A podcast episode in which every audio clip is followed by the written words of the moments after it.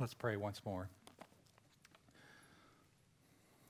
Father, we thank you for your word. We thank you for its power to transform our minds and our hearts and our lives. And we pray that you would take the sword of the Spirit, which is the word of God, and wield it mightily for our encouragement and instruction and hope this morning. We want to pray for help as we listen, as we engage with your word. This is not a passive act. You are speaking. We pray that your servants, your children, would be listening this morning and eager to enter in, praying over all that we are contemplating this morning, believing all that you have promised, pledging ourselves afresh to you this morning as you speak to us. Help us, help me. There's nothing that I can say that will be of any benefit apart from the enabling power of your Holy Spirit, so I place myself in your strong and capable hands. Pray that you would forgive and cleanse me from all my unrighteousness, and that you would uh, give us a word this morning that would um, lift up the heart and relieve burdens and give and impart hope and faith and grant us renewed perspective on your goodness and grace to us in the Lord Jesus Christ, in whose name we pray. Amen. Amen. Well, it ends on a bit of a sad note, doesn't it? The story of Joseph is one of the most amazing stories in the entire Bible. And Genesis has no more noble character in it, in the entire book, all 50 chapters, than this man we spent several weeks with these past couple of months. If you remember in the beginning of the book of Genesis, you have God creating the world, and then soon after that, in Genesis chapter 3, human beings spoil it. Adam and Eve sin and bring sin and death and the curse into the world. But God makes a pledge and a promise in the midst of that judgment that there will come a son who will reverse all of this. And so Genesis le- leads with that hope throughout the entire book, and it pulses with who is this one who will come? And we meet a man named Noah, and Noah isn't that one. And we meet a man named Abraham, and Abraham isn't that one. And we meet a man named Isaac, and Isaac isn't that one. And we meet a man named Jacob, and Jacob isn't that one. And we meet a man named Joseph, and we say, That's the one. If there's anyone that is going to come who is this full of righteousness, this full of integrity, this full of trusting God, this full of love, this full of God's presence, surely this is the one. Nope. Coffin in Egypt, embalmed, 110 years old. And that's sad. Who is going to come? If not him, then who? I mean, surely this man lived the life of love that God commends. Is that not the greatest life that could be lived? According to Jesus, it is. Let me give you some texts about what signifies a life well lived. And Joseph had it in spades. Mark chapter 12, verses 30 and 31. You shall love the Lord your God with all your heart and with all your soul and with all your mind and with all your strength. And the second is this you shall love your neighbor as yourself, and no other commandment greater than these. Surely Joseph loved the Lord like that. John chapter 13, verses 34 and 35 remind us that a new command I give you you shall love one another as I have loved you, all men will know you are my disciples by your love for one another. That's the sterling mark of God's people. Romans chapter 13, verse 8 No, owe no one anything except to love each other, for the one who loves another has fulfilled the law. It's what the whole law is about, it's what the whole law is after loving other people. 1 Corinthians 13, 1 through 3. If I speak in the tongues of men and of angels, Paul says, but have not love, I'm a noisy gong or a clanging cymbal. And if I have prophetic powers and understand all mysteries and all knowledge, and if I have all faith so as to remove mountains, but have not love, I'm nothing. If I give up all that I have, and if I deliver up my body to be burned, but have not love, I gain nothing. Love is everything. 1 Corinthians 13 13, faith, hope, and love abide, but the greatest of these is love. 1 Corinthians 16 4, Paul tells the church, let all that you do be done in love. Galatians chapter 5 verse 6 for in Christ Jesus neither circumcision nor uncircumcision counts for anything but only faith working through love. Colossians chapter 3 just two more.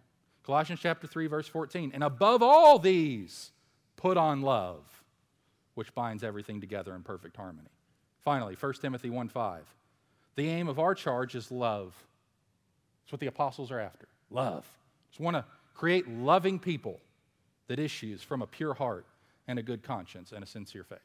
So, if love is what God's after, surely we see it in Joseph's life, and, but yet he's not the one. More on that to come. But for now, let's spend some time in Genesis 50 looking at how Joseph did love. Because there's three people he loves really, really well in this chapter. The first one, in the first 14 verses, is his dad. The second are his brothers, so that's more than one people, person, but a group of people, or his brothers. And the third is his God. He loves those three well. And so that's what we're going to look at this morning. So let's first start with Joseph's honoring love for his father in the first 14 verses. Now, Jacob had a request of Joseph on his deathbed. You remember if you have your Bible open or your app open, just look back at Genesis 49, the previous chapter, the chapter we considered last week, and let's look at Jacob's request to Joseph in verses 29 through 32. He says, Then he commanded them, talking to all the brothers, but having just concluded by talking to Joseph primarily, and he said to them, I am to be gathered to my people. Bury me with my fathers in the cave that's in the field of Ephron the Hittite, in the cave that's in the field of Machpelah to the east of Mamre in the land of Canaan, which Abraham bought with the field from Ephron the Hittite to possess as a burying place. There they buried Abraham and Sarah, his wife. There they buried Isaac and Rebekah, his wife, and there I buried Leah. The field and the cave that is in it were bought from the Hittites. So that's his request. And then we see in verse 33 that Jacob dies. So he's asking his sons to bury him where his grandfather and his father are buried in the land of promise. And we see Joseph do exactly that. His dad's not around anymore. He didn't have to do what his dad said, but he loved and he honored his father, and he did exactly according to what his dad requested. And Moses, the writer of Genesis, takes pains to give us those details to tell us that he did exactly what his dad asked him to do. So just look at a couple verses in chapter 50. First of all, verse 5. When he's talking to Pharaoh, he says, Joseph says to him, My father made me swear, saying, I am about to die in my tomb that I hewed out for myself in the land of Canaan. There you shall bury me. Then notice verses 11 and 12 as Jake, Joseph goes and fulfills Jacob's requests. Verse 11 When the inhabitants of the land, the Canaanites, saw the mourning on the threshing floor of Atad, they said, This is a grievous mourning by the Egyptians. There the place was named Abel Mizraim, it is beyond the Jordan. Thus his sons did for him as he had commanded them. For his sons carried him to the land of Canaan and buried him in the cave of the field at Machpelah to the east of the Mamre, which Abraham bought with the field from Ephron the Hittite to possess as a burying place. So he did exactly what his father asked him to do. And this is further evidence of what we've already seen with Joseph his sterling integrity to do exactly what he says he will do, regardless of what it costs him. And this is something that is characteristic of Joseph throughout the story. We see Joseph's character and strength in the face of adversity again and again. When he's in Potiphar's house in chapter 39, and Potiphar's wife desires to sleep with him, he says, No, you're not mine. He has absolute integrity and refuses to do so, even though it sends him to jail under false accusation. And then, when he's with the prisoners in the jail, and they give him the interpretation, they want the interpretation for their dreams, he doesn't bend the truth in hopes that it will serve him. He tells them exactly what God reveals to him as to the content of their dream, regardless of what advantage or disadvantage it gives to Joseph. He just lays it out. He says, I'm sorry, one of you guys is going to die, the other one isn't. That's what God has revealed in the dream. No spin, no manipulation, just telling the truth. And then his integrity to justly handle the effects of the famine and use his gifts of administration to save the world. He works hard for Pharaoh, earns great trust from the Pharaoh, even as we see in chapter 50 as he goes to bury Jacob. Pharaoh sends a large company with him and is giving him the time off to go take care of this. This is a significant expense, it's a significant expenditure of time. Pharaoh's glad to do it because he loves Joseph, and Joseph has served him so faithfully with such great integrity for so many years. And so we see Joseph's honoring love for his father as he does what his father asked him to do to go take him and bury him in the promised land with his father and his grandfather. So that's point number one Joseph's honoring love for his father. Point number two Joseph's forgiving love for his brothers. Joseph's forgiving love for his brothers. Now he's buried his dad, and we pick up the story at verse 14. After he had buried his father, Joseph returned to Egypt with his brothers and all who had gone up with him to bury his father. Verse 15 When Joseph's brothers saw that their father was dead, they said, Uh oh. That's a Red Fern standard version. No uh oh in there, but you can sense it in their hearts. There was an uh oh there. Notice what they say in verse 15. It may be that Joseph will hate us and pay us back for all the evil that we did to him. In other words, they say, Joseph really only did what he did because dad was still alive. And he didn't want dad to die any sooner than he needed to. He didn't want to add grief to dad's heart. He really, all that while, was waiting to judge us and punish us and kill us. And now the time has come. Surely that was on their minds throughout the entire funeral. What's going to happen now that dad is dead?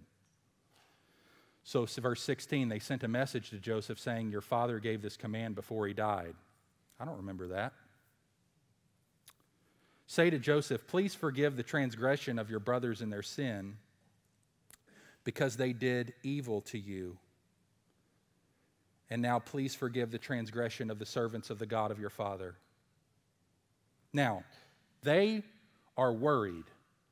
They are fearing for their lives.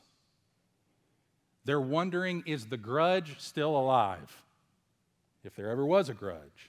They're worried now about the appropriate, just recompense for their crimes, which started this whole situation to begin with, which sent Joseph into Egypt, sold as a slave unjustly by his brothers.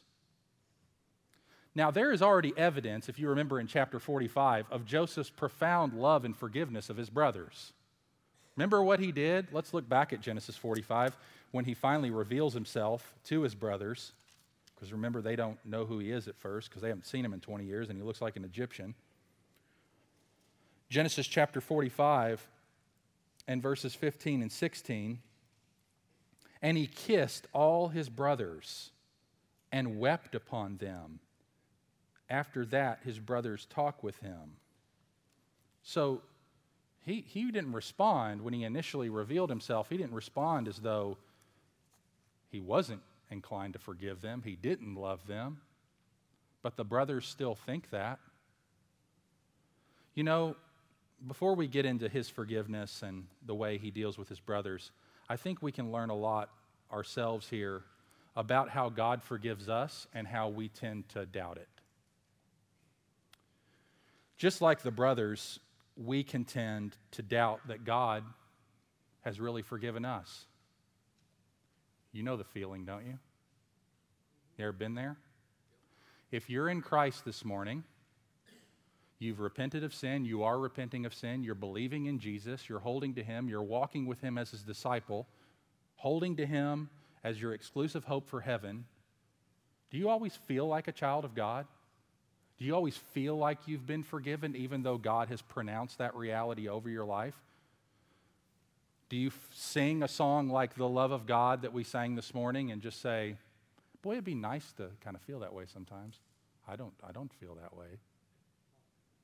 We too can doubt God's forgiveness, much like Joseph's brothers who were legitimately and fully forgiven by Joseph. We can question whether or not God really hates us and wants to pay us back. That really the gospel is some cloak for judgment. That really behind all this gospel promise is a God who is deeply disappointed, deeply angry, and deeply frustrated with you as his child. One whom he perpetually has to send discipline and trial to even keep you around. You're like a step kid in the family of God. And you just don't feel like I'm part of the family. I don't know. We can tend to doubt God's forgiveness as well. We can tend to think that Jesus doesn't really love us, that he just forgives us because the Father asked him to, like the brothers say here. You see that? Verse 17 say to Joseph, based upon what their father said, Please forgive the transgression of your brothers and their sin because they did evil to you. In other words, Joseph, we know you don't really want to forgive us, but you really love dad and he really loves you. So will you just forgive us because you love dad? That's how we can sometimes think about the gospel that somehow Jesus is twisting the Father's arm. He, he, Jesus loves us, but the Father doesn't.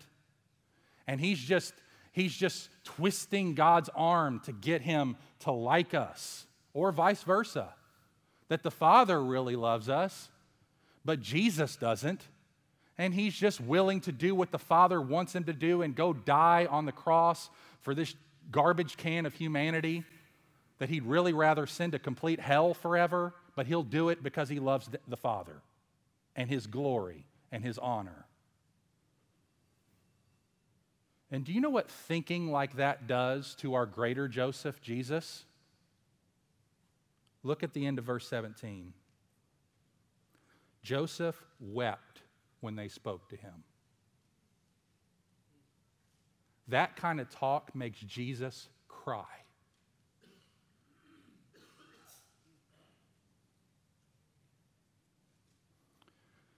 John Owen says, the greatest sorrow and burden you can lay on the Father, the greatest unkindness you can do to him, is not to believe that he loves you. That's a Puritan who said that. That's not Joel Osteen, who you expect to say that. It's all he ever says. But the Puritans, the great ones who are gravely serious about God, who don't want you to move an inch lest you sin. So the caricature is. But John Owen, who's as Puritan as Puritan gets, says, You can't lay any greater burden on God than not to believe that He loves you. And then we see here the, the brother's response to this again. Look at verse 18. His brothers also came and fell down before him and said, Behold, we're your servants. See, that's what we do too. It, we can tend to doubt God's forgiveness. We can tend to just think that Jesus really loves us, but the Father doesn't, or the Father really loves us, but Jesus doesn't. And then we just try to make a deal with God. I'll, I'll be your servant. I just, I'll just do what you say. I, I'll just I pledge myself to do whatever you ask me to do. And so we receive the gospel as some sort of like divine payback plan. We're, we're, we're making a deal with God. You give me your grace and forgiveness, and I'll pay you back. I'll slide you some obedience and righteousness, and I'll be your servant. I'll become a preacher, or I'll be a church member, or a really good Christian. I'll do that. Listen, that's not the way it works. Listen, God doesn't want you doubting his love and forgiveness if you're in Christ. He doesn't want you questioning his love for you. He doesn't want you to make a deal with you or with him. He doesn't want you to be afraid. Look at what Joseph says in verse 21 to his brothers. So do not fear. I will provide for you and your little ones. Thus he comforted them and spoke kindly to them. Listen, believer, if you're in Christ, when you stand before God on the last day, He is going to meet you as the same tender father that he's been all your entire life. He's going to lavish love on you. He's going to comfort you.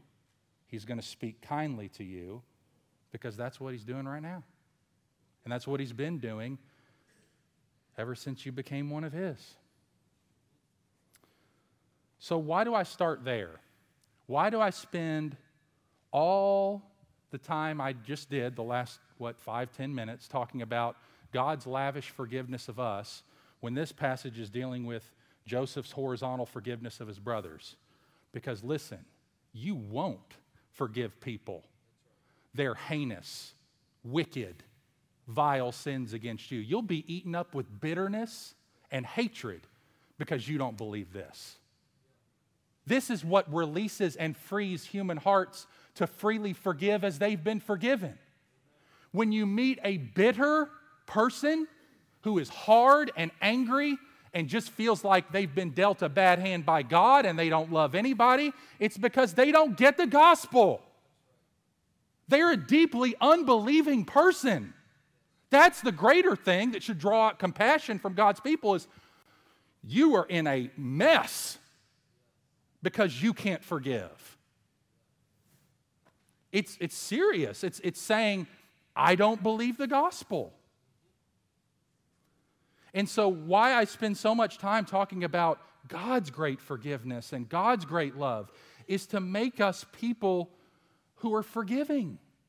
Because unless that grips our heart that God loves us so profoundly and has forgiven us so deeply and doesn't want us to doubt it and doesn't want us to barter with Him and wants us to enjoy and derive comfort from His love, we will only forgive others to the degree that we understand God's forgiveness. And so that's why I spend time talking about this. Because before this passage teaches us about how we're to forgive each other, it teaches us first about how God forgives us. Because God's character, and especially Jesus' character, is mirrored in Joseph's actions. You see how Joseph treats his brothers? This is how our greater Joseph treats us. And that's the first lesson we learn. But from that, we can now learn horizontal forgiveness. So we've grasped the vertical, and now we move into the horizontal. Look at how Joseph was able to forgive his brothers. I got three quick things here. First of all, he held no bitterness. There was no bitterness whatsoever. How can I say that? Text doesn't say that. Because he cries. And he's not crying a self pity cry, he's crying because they are so distressed about his forgiveness of them. That's a person who's healed up. That's an emotionally healthy, spiritually mature person who's not thinking, yeah, dad's dead. Bring out the firearms, as if there were in those days. Bring out the crossbows. Bring out the arrows. Let's kill these guys right here because I've been waiting decades to get them back. Oh, are they going to get it now? Vengeful eaten up. No, there's nothing, we don't see any of that. We see zero bitterness. And he hasn't had any bitterness for decades. Because remember, he named his kids, who are now in their 20s, Ephraim and Manasseh. Says, God's made me forget all the hardship, and I'm looking forward to the future. So he names his kids that because that's reflective of what's going on in his soul. I mean, there is no one who's crying more than Joseph. Joseph's crying every chapter. Chapter 42, verse 24, chapter 43, verse 30, chapter 45, verse 2, chapter 46, verse 29, chapter 50, verse 1, chapter 50, verse 17. Joseph's crying. Joseph's crying. Why? Because he loves. He loves his brothers. He loves his father. He wants to be reconciled with them, and he doesn't have any bitterness about it. Have you ever shed tears over other people's hurt related to your, the freeness of your forgiveness toward them? I mean, that's the model. Not, I just don't want them to die in a car accident, but maybe break a leg. That'd be okay. You know, that's where we are a lot of times, right? Secret, deep down. Can we talk about that in church? Deep down, you really do kind of want a little bit of payback? Just a little. Just some Christian payback. You know, I don't want them to die or anything, but maybe get a head cold for 20 years. Just that perpetual, ongoing, nagging thing that you'd rather die than have, you know? Maybe it's just me and my sinuses. But see, you've got this picture no bitterness, none. He's left it all, he's healed up, he's fine. And number two, he knows his place. He knows his place. Look at verse 19. But Joseph said to them, Do not fear, for am I in the place of God? What's that mean? Listen, God is the one who judges ultimately, who renders an unforgiveness or forgive, unforgiveness or unforgiveness verdict. God is the one who ultimately makes recompense for sin. Joseph's not God. So Joseph steps out of the seat of judgment, he gets down, and he washes his brother's feet. Because by doing so, you heap burning coals on their head. That's your judgment. That's the way you judge people. You don't judge them, you love them with kindness. Listen, when we choose to not forgive others, we are telling Jesus, especially if they're a brother or sister in Christ, that he didn't pay enough for their sins. When you refuse to forgive a brother or sister in Christ, you're saying that Jesus' payment was insufficient and you need to extract some more. To refuse to forgive is to commit idolatry. And I'm not kidding. That's what it is. It is saying, I have the final word over God's. It's to put ourselves in the place of judgment, it's to put ourselves in the place of God. Vengeance does not belong to men. Vengeance is mine, says the Lord. I will repay. And when we try to rip it out of his hands, we're committing idolatry. Listen, God knew that it was not a good thing for him to put vengeance in the hands of men because we would do terrible things with it. We would do so much unrighteousness, it'd be ridiculous. People would be burning up in the streets. What'd they do? They walked on my grass. That's what people would do, right? I mean, we're nuts with vengeance. When if somebody cuts us off, good grief. God, they sighed, they came in without looking in their mirror and they were texting while they were driving. Kill them. That's the kind of stuff we think. Hey, you want to be scared? Let's, let's, let's have God record all of our thoughts for the last seven days and then put them right up here. Who's going to come to church next Sunday? We are wicked. We got sin, just a cesspool still living within us. And listen, here's the, here's the point is that God will take care of every sin committed against you. Okay? Either on the cross, if they're your brother or sister, or in hell, if they're not. But all sin against you will be given its just recompense. Joseph knew that. Am I in the place of God? No. So I'm not going to withhold unforgiveness from you. So that's, two, that's those are two things. He held no bitterness. He knew his place. Number three, he trusted God's sovereignty, and this is this is a beautiful thing. This is the, the pearl of the chapter that Larry referred to. Genesis chapter 50, verse 20. As for you, you meant evil against me. He tells them like it is. You wanted me dead. that was wrong and evil. And you know it, and God knows it. But God meant it for good, to bring it about that many people should be kept alive as they are today. In other words, that the famine would be curbed back in its effectiveness to take away the lives of millions and millions of people because I was able to store the grain up and provide it as needed. I came up under God's leadership, I came up with the idea to preserve the, fam- the famine from being so catastrophic. Now, there's a lot of this, this verse, this Genesis chapter 50, verse 20 verse, is an amazing verse. It's a verse that will hold your entire life up. You can build your whole life on this because it's, it, it has an answer to everything that comes your way that is evil and wrong and how you're able to press through it. Because as Joseph said, we can say, You meant it for evil, but God meant it for good. Now, there's a couple errors that can come with this. One is the error of saying, Well, all the good stuff comes from God, eh, but God doesn't have anything to do with evil. God doesn't have anything to do with all that stuff. That's the devil. No, the devil is God's devil. Okay, that's what another writer says God's devil. In other words, he didn't create, he created this angelic being that fell. That wasn't his fault. God's not responsible or culpable for the, for the presence of evil. But nevertheless, he wields and uses evil for his good purpose. Read the book of Job. Okay? There's your homework assignment. That's the book.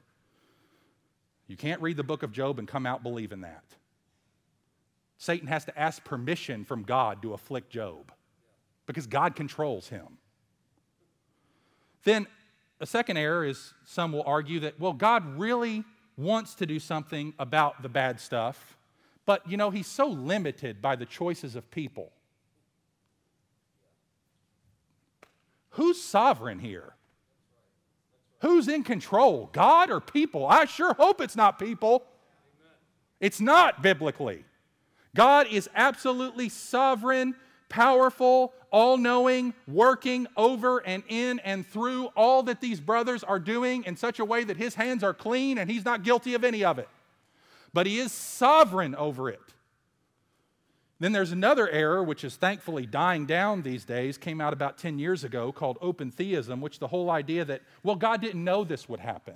He's discovering history in the same way that we are.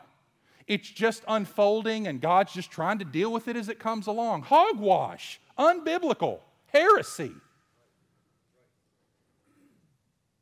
This is the truth. God knew and meant and intended all that happened in the life of Joseph.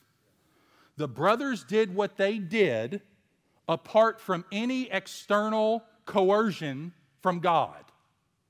And God did what he did freely as well, without any external coercion from men. That's what it means. They meant it for evil, God meant it for good. This is the doctrine of concurrence. It's an understanding of providence, the way God works in the world. And it says that what men do and what God do operates concurrently at the same time, but for two totally different purposes and ends. God executes his eternal plan and decree through the agency of Joseph's brothers' sinful, willing, free actions. They do exactly what they want to do, and God does exactly what He wants to do. He is not the author of evil, but He is sovereign in such a way that He works in and through evil to accomplish His good and glorious purposes. Praise His name. That is the God of the Bible. That is who He is. All glory to Him. Because He is able to work in such a way that He can pick up a mess of human sin and depravity and bring great and glorious good out of it. This is the work of the cross. This is what God did when He put His Son to death. Acts chapter 2, verse 23 and 24. This Jesus delivered up according to the definite plan and foreknowledge of God, you crucified. You're to blame talking to these men who literally did crucify him. He says, but it, he was delivered up according to the definite plan and foreknowledge of God. This wasn't something they were doing just haphazardly. It was a part of God's plan. Acts chapter 4, verse 27 28. For truly in this city there were gathered together against your holy servant Jesus, whom you anointed, both Herod and Pontius Pilate, along with the Gentiles and the peoples of Israel, to do whatever your hand and your plan had predestined to take place. That's our God.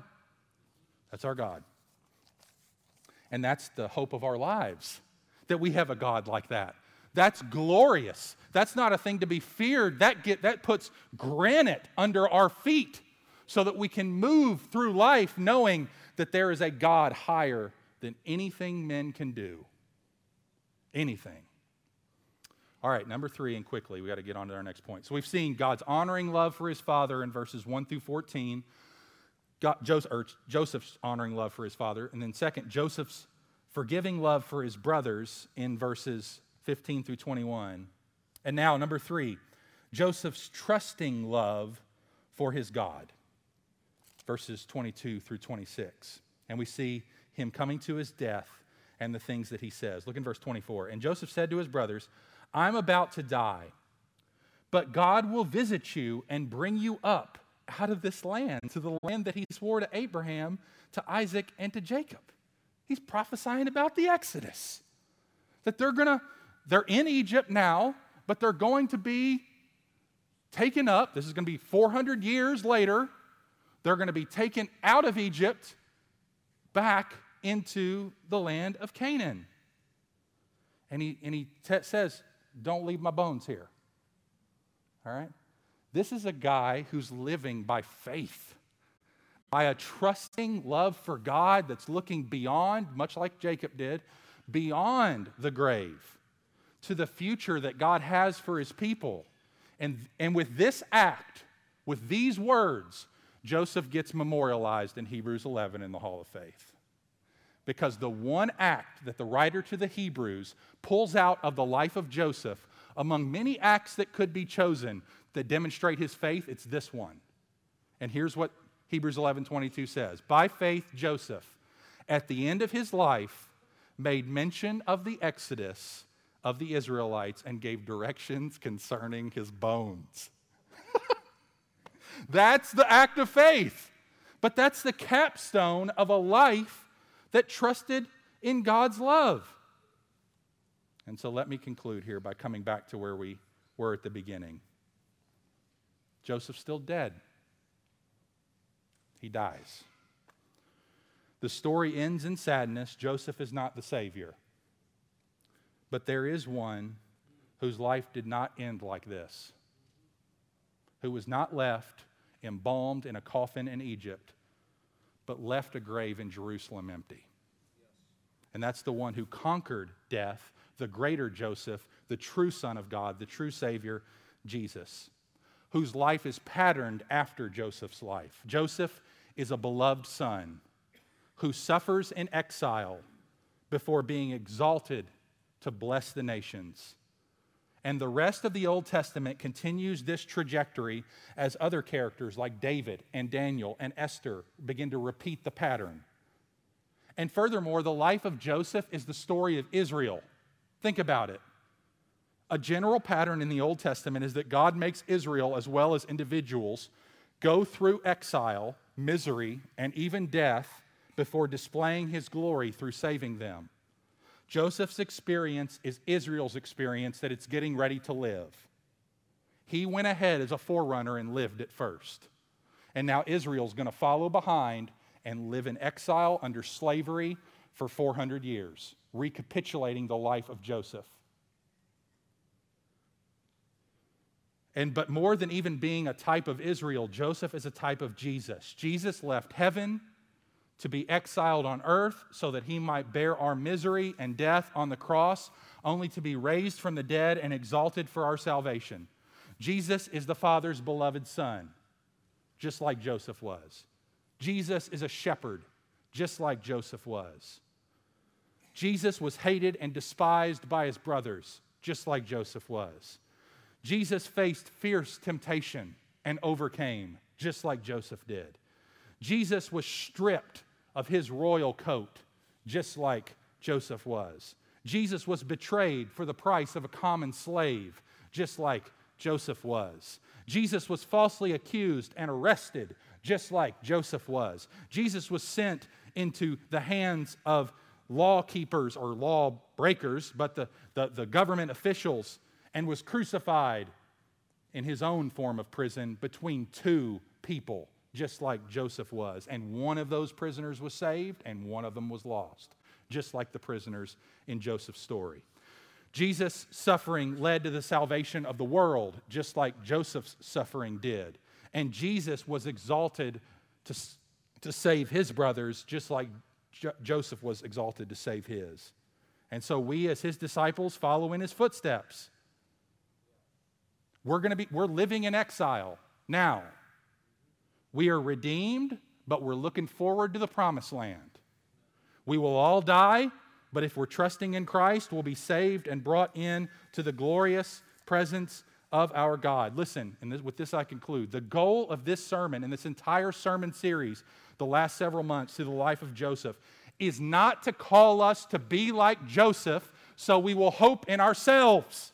The goal of this current sermon series is to show you the much better Joseph who has already come and lived so that we will hope in him. I start many things I don't finish. Unlike Joseph, who maintained commitments with great integrity, I break promises, but Jesus never does. Everything he begins, he completes. And when he cried from the cross, It is finished, he meant it. There is nothing more we need for our salvation than what he has already graciously and freely provided. I tend to forget important truths. Joseph remembered God's sovereignty, but you know what? He died. But I quickly forget about God's sovereignty, and many of my days are frittered away in low grade anxiety and fear and unbelief. But even though I forget Jesus, He never forgets me. And He doesn't forget you, He remembers us. Our names are graven on the palms of His hands. We give up far too easily on people. We are not like Joseph, who bore with his brothers and did not justly punish him. If I were Jesus, I would have given up on me a long time ago. Even though I give up on people, Jesus never gives up on us. He saved us while we were enemies. How much more now that we, were, we are reconciled will we be saved through him? We are reconciled friends and sons and daughters of God, and He will save us completely. He's able to bear gently with us because He knows what it means to be beset with weakness. He remembers our frame, He knows that we're dust. I tend to withhold mercy from those I declare unworthy. But how grateful we should be that our greater Joseph Jesus only gives his mercy to the unworthy because there are no others. Or unworthiness makes us candidates for free grace. How grateful we should be then that when we were squirming in our blood, he cried across our dead and dry hearts, Live! And we came to life. He peered into the dead graves of our hearts and called our names so that we came running. We should thank God that He's not like us. Thank God that we don't have to be like Joseph. Thank God that the point of Joseph is to point forward to the greater Joseph, who is our Savior, so that once His love and power touches our life, we are made new and willing to obey Him, growing progressively to honor our Father in heaven by dependent trust in Him in life and in death, having received such forgiveness like Joseph's guilty brothers. So I want to leave these three sentences ringing in our ears as we sing Happy Trails to Genesis 37 through 50.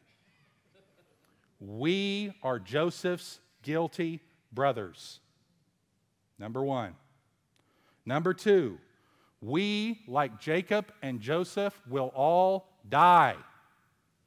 And number three, Jesus is our greater Joseph who conquered the grave and will bring us home safely to God if we are trusting in Him. Let's pray.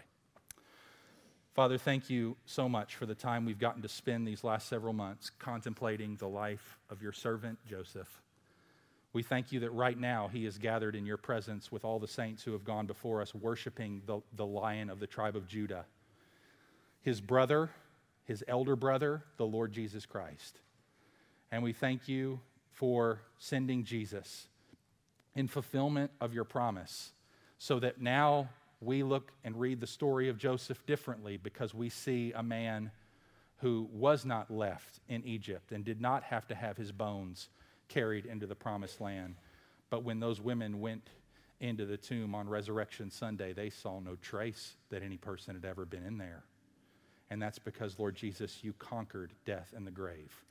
And there will never be anyone who can identify a stitch that you were even here on the earth because you were raised from the dead and you now live in the presence of God to make intercession for your people that we might be brought safely home, all the while under your marvelous grace, forgiving our sin and redeeming us by your blood. So we stand now to sing and worship you in Jesus' name. Amen. Let's stand together.